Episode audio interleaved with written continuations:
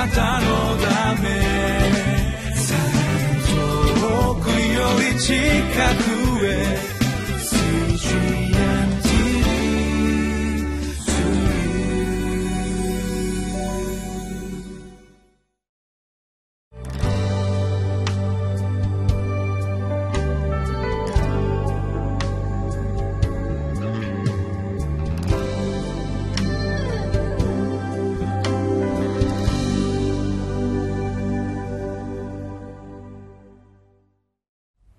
CGN テレビをご覧の皆さんこんにちは。10月の27日火曜日の QT の分かち合いを始めたいと思います。本日のタイトルは「愛で養い育てた人々が私の喜び私の冠」です。聖書の箇所は第一テサロニケ2章の1節から20節までです。今日のところはこのテサロニケの手紙の中で挨拶のところから始まって、えまたこの内容の部分に入っていくところです、えこのパウロのテサロニケの人たちに対する愛がたくさん伝わってくるところですけれども今日この手紙を通して私たちが何を学べるか共に見ていきたいと思います。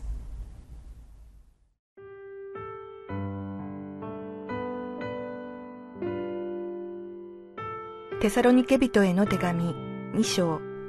一節から二十節兄弟たち、あなた方が知っている通り、私たちがあなた方のところに行ったことは無駄ではありませんでした。ご承知のように、私たちはまずピリピで苦しみに遭い、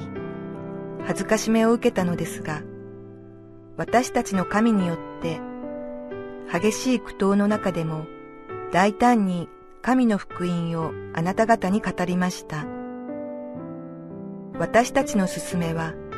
迷いや不純な心から出ているものではなく、騙し事でもありません。私たちは神に認められて福音を委ねられたものですから、それにふさわしく人を喜ばせようとしてではなく、私たちの心をお調べになる神を喜ばせようとして語るのです。ご存知の通り、私たちは今まで、へつらいの言葉を用いたり、むさぼりの口実を設けたりしたことはありません。神がそのことの証人です。また、キリストの人たちとして、権威を主張することもできたのですが、私たちはあなた方からも他の人々からも人からの名誉を受けようとはしませんでした。それどころかあなた方の間で母がその子供たちを養い育てるように優しく振る舞いました。このようにあなた方を思う心からただ神の福音だけではなく私たち自身の命までも喜んであなた方に与えたいと思ったのです。なぜなら、あなた方は私たちの愛するものとなったからです。兄弟たち、あなた方は私たちの労苦と苦闘を覚えているでしょう。私たちはあなた方の誰にも負担をかけまいとして昼も夜も働きながら、神の福音をあなた方に述べ伝えました。また、信者であるあなた方に対して、私たちが経験に正しく、また責められるところがないように振る舞ったことは、あなた方が証しし、神も証ししてくださることです。また、ご承知の通り、私たちは父がその子供に対してするように、あなた方一人一人に、ご自身の御国と栄光とに召してくださる神にふさわしく歩むように進めをし、慰めを与え、おごそかに命じました。こういうわけで、私たちとしてもまた、絶えず神に感謝しています。あなた方は私たちから神の指針の言葉を受けたとき、それを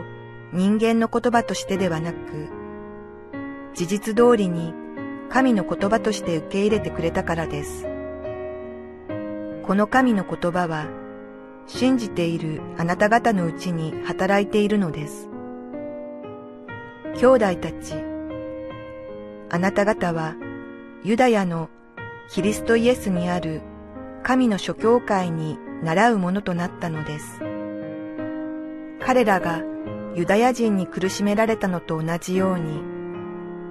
あなた方も自分の国の人に苦しめられたのです。ユダヤ人は主であられるイエスをも、預言者たちをも殺し、また私たちをも追い出し、神に喜ばれず、すべての人の敵となっています。彼らは私たちが違法人の救いのために語るのを妨げ、このようにして、いつも自分の罪を満たしています。しかし、ミーカリは彼らの上に臨んで極みに達しました。兄弟たちよ、私たちはしばらくの間あなた方から引き離されたので、と言っても顔を見ないだけで心に置いてではありませんが、なおさらのこと、あなた方の顔を見たいと切に願っていました。それで私たちは、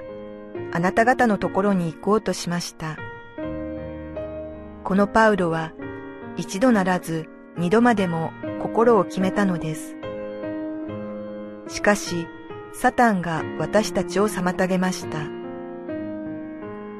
私たちの主イエスが再び来られるとき、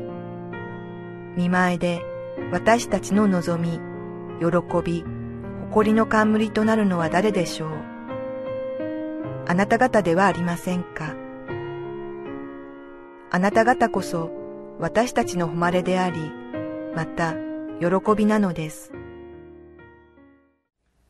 それでは本文を通して恵みを分かち合っていきたいと思います。えー、今日このところで第一テサロニケの手紙、まあ、どういう手紙かなということを考えた時に、えー、パウロはですね決してまず第一のこの旅行の時にですね、まあ、第一旅行じゃないんですけれども旅行の時に、え、このテサロニケに立ち寄ることがありましたでこのテサロニケにおいてはですねパウロは、え、満足自分が満足できるこう伝道ということよりもですね、え、むしろ迫害とかですねそういうものに出会ってがしまったがゆえにですねえ、まあ、中途半端に、まあ、ある意味放り投げるように、え、してですね、え、立ち去らなければいけなかったというような過程があります、まあ、どういうことが書いてあるかということはそういう、えご関心のある方は使徒の働き17章をご覧になられればですね、え良いことなんですけれども、えまあ本当にゆったりと満足のいくまで弟子を養育してじゃあ私は祈られて出ていきますよというそういうような理想的な形じゃゃなくてですね、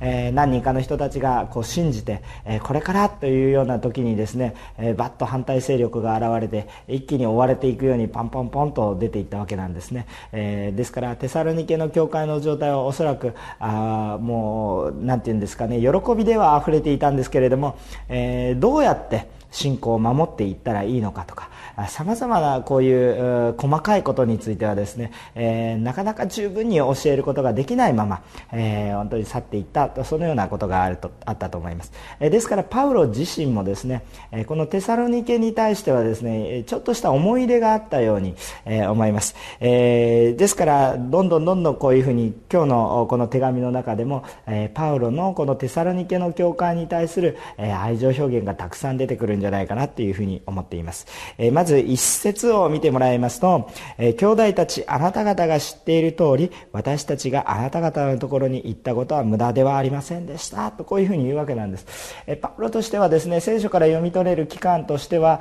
えー、おそらくあ3つの安息という言葉が出てきますから、え、3週間前後ということになるんではないかなと。どこに出てくるかというと使徒の働きの17章に出てきますけれども、え、そのような1ヶ月かあそれぐらいの期間しかかなかったんじゃないかなというふうに、え推測します、えしかしですね、えそれが言ってですねちゃんと教会を建てられなかったからもう三々五個になってしまってですねテサロニケの教会に、えもう何もなくなってしまったというふうなことではなくてテサロニケの教会から今教会があって、え兄弟たちが励まし合ってしっかりと主を信じているっていうその姿を見ることができてああ私が全てのことはできなかったわけだけれども決して無駄ににはならなかったんだなということをですね主に感謝しているわけなんですね。神様がやはり本当に召されたところにはあ本当に導きがあって教会を立たせてくださるようなものなんだな。人の力ではなく主がしてくださるものなんだなということをですね感じることができます。そしてですね、えー、まあ、パウロはですね、えー、自分がどのように、えー、テサロニケにも行き、また、あこの伝道福音をしたのかということをですね、え語っていくわけなんですね。えまあ、どんなに苦闘の中でも2節を見ると、え大胆に主の言葉を語っていきましたよ。で、3節に見ると、私たちのこの進めは、迷いや不純な心から出ているものではなく、え騙し事でもありませんというふうに、えこう書いてあるんですね。えー、まあ、本当にこのようなことをですね、えー、書かれている中において私たちが一つ、えー、伝道する時の本当に、えー、養育や伝道する時の、えー、心構えというようなものが見受けられるんじゃないかなというふうに思うんですね、えまず第一にやっぱり2節にあるように大胆に語るということですね、えこの大胆に語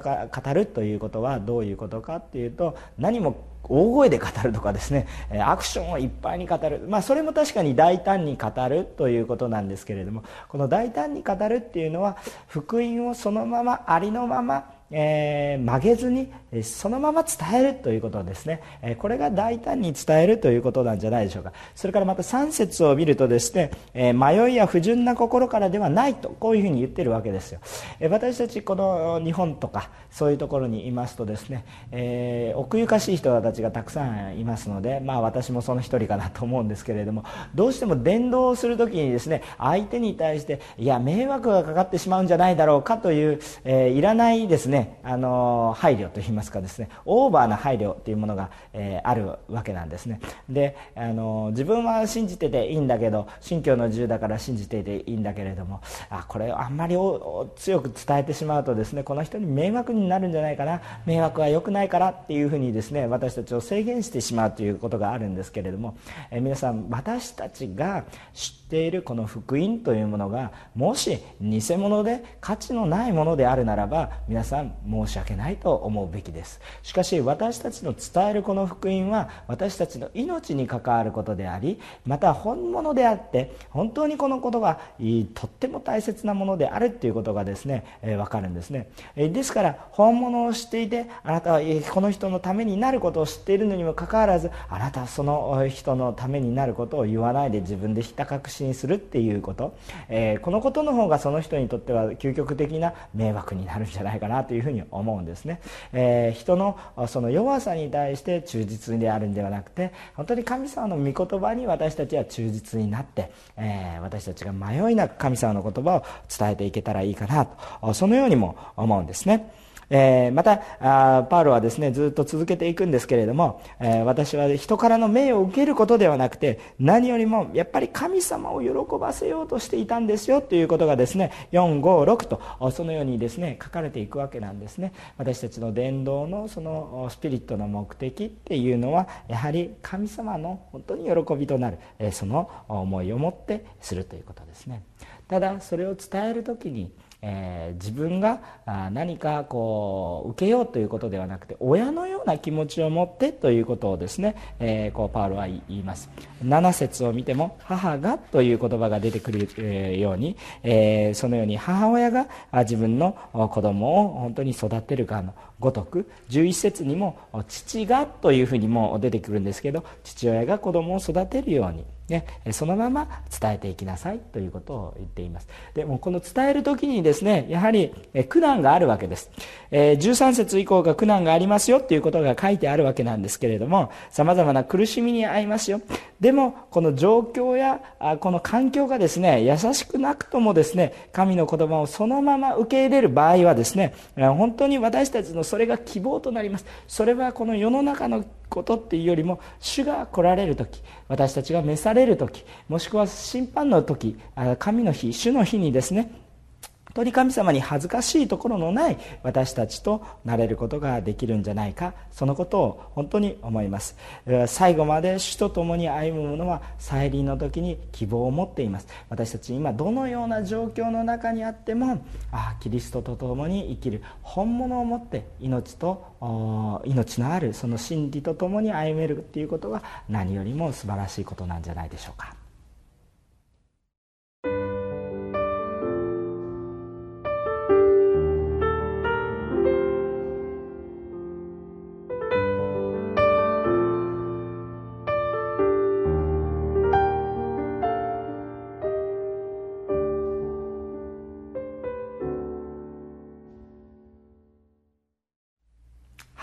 今テロップにですね、えー、あなたが世を去る時ね、えー、残せるものは何でしょうかというようなですねテロップが流れたと思うんですが、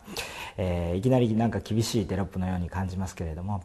え私たちがこの世に、え本当にクリスチャンとして今歩まされているっていうことに対してはある一定のですね神様の召しがあるとどんな人でもあると思います。えー、もう先ほど親のように、えー、こう教えていくんだ。親のように伝道していくんだというような、えー、お話をしました。それは、まあ、精神的にも当然そう、えー、時には怒らないといけないし時には励まさないといけないし時には許しを請わないといけない。そのようなものであると思いますね。もしくは経済的にも同じようなことが言えるでしょう。どの親が子供から養ってもらおうと思って一生懸命育てるでしょうか。そうじゃなくて子供があ本当にこう成長していってほしい自立していってほしい、えー、私がいなくても生きていってほしい、えー、そのようなことを思うんじゃないかなっていうふうに思うんですね。で私たちがこの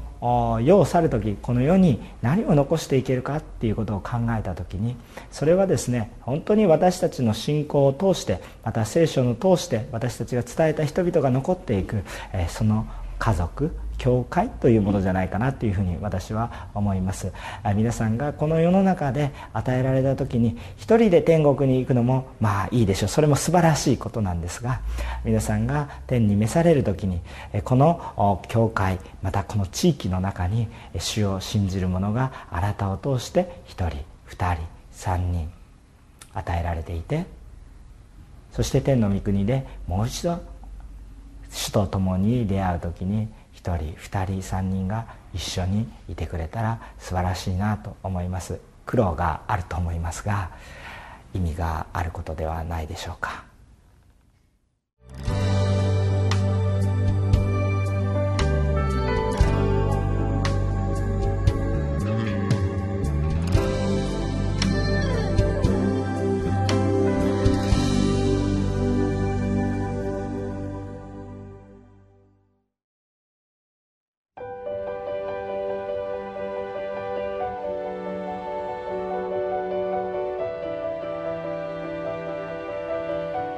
세상에는 수많은 교회들이 있지만 더 깊이 있는 말씀 강해를 찾기 위해 크기로만 교회를 선정하지 않습니다. 보다 좋은 영적 콘텐츠를 더 많이 나누기 위해 방송비를 받지 않습니다. 1년 365일 복음만 전하고 싶어서 우리는 광고를 하지 않습니다. 온누리의 복음을 땅끝까지 CGN TV와 함께 땅끝 성교사가 되주세요